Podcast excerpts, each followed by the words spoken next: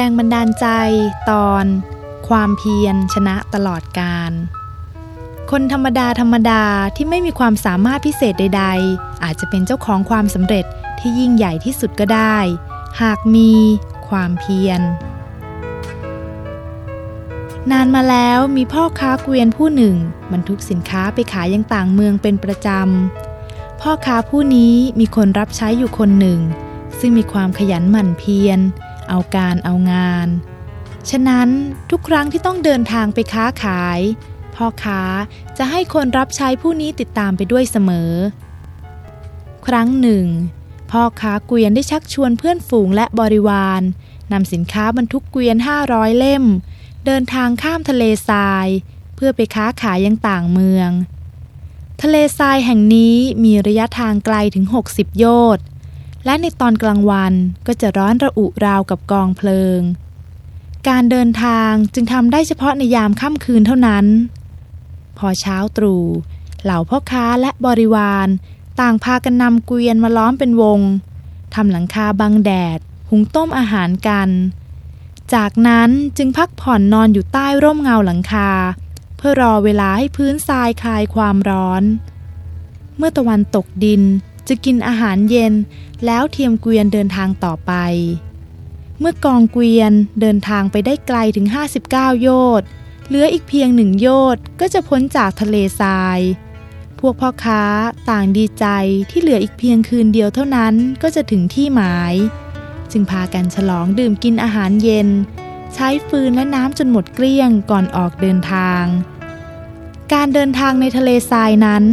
คนนำทางจะนั่งอยู่บนเกวียนเล่มแรก อาศัยดูทิศทางจากดวงดาวบนท้องฟ้า แต่อนิจจา คืนนั้นคนนำทางได้เผลอหลับไปด้วยความเหนื่อยอ่อน เพราะอดนอนมาเป็นเวลานาน โคเทียมเกวียนจึงพากันเดินไปตามยถากรรมทำให้กองเกวียนวนกลับมาทางเดิม พอเช้ามืด ทุกคนจึงได้รู้ว่า โค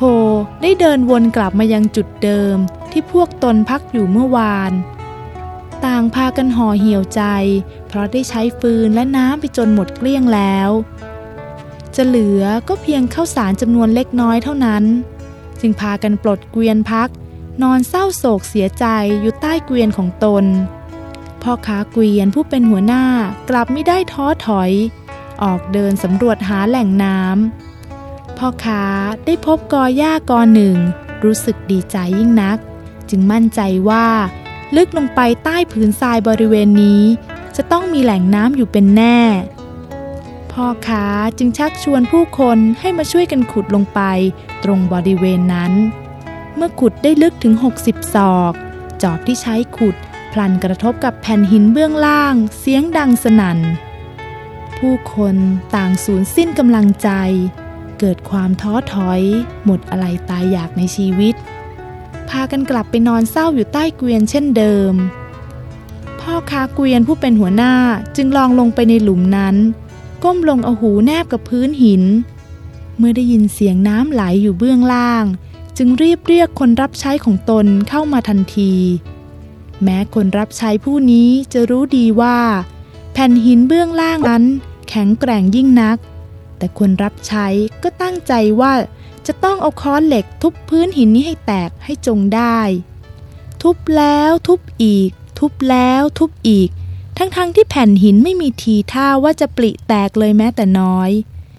แต่คนรับใช้ก็ยังคงทุบต่อไปยังไม่หยุดยัง้ง ในขณะที่มือทั้งสองของคนรับใช้ แตกเป็นแผลชุ่มไปด้วยเลือดนั่นเอง แผ่นหินเริ่มมีรอยร้าว มันร้าวเพิ่มขึ้นทีละนิด ทีละนิด ทุกครั้งที่ทุบซ้ำลงไป ทันใดนั้น แผ่นหินที่แข็งแกร่งได้แตกออกจากกัน กระแสน้ำเย็นฉ่ำก็พุ่งขึ้นมาทันที คนทั้งหลายได้ยินเสียงน้ำก็วิ่งออกมาดู ทุกคนต่างโห่ร้องดีใจ พากันดื่มกินและอาบน้ำกันอย่างสนุกสนาน จากนั้นทุกคนช่วยกันเอาเพลาและแอกที่เหลือใช้มาทำเป็นฟืนหุงต้มอาหารที่พอมีเหลืออยู่บ้าง เมื่อได้น้ำและอาหารประทังชีวิต พวกพ่อค้าก็มีเรี่ยวแรงออกเดินทางต่อไป ในยามตะวันตกดิน จนถึงจุดหมายปลายทางในที่สุด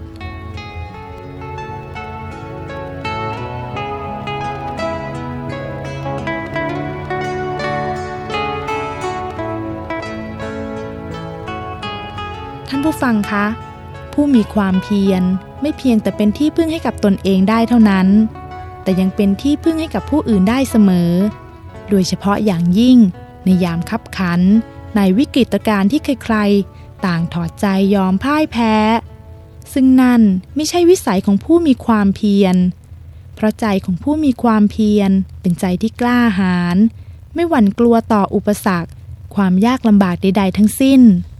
แม้ในที่สุดจะเหลือเขาสู้อยู่เพียงผู้เดียวก็ตาม กระแสน้ำเย็นฉ่ำที่พุ่งขึ้นมากลางทะเลทรายย่อมแสดงให้เห็นว่า ไม่มีคำว่าเป็นไปไม่ได้สำหรับผู้ที่มีความเพียร ดังนั้น เมื่อเราตั้งความปรารถนาในสิ่งใด ที่มั่นใจว่าถูกต้องดีงาม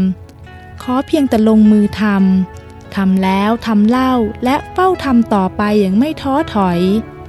ในมิช้า เราจะรู้ว่า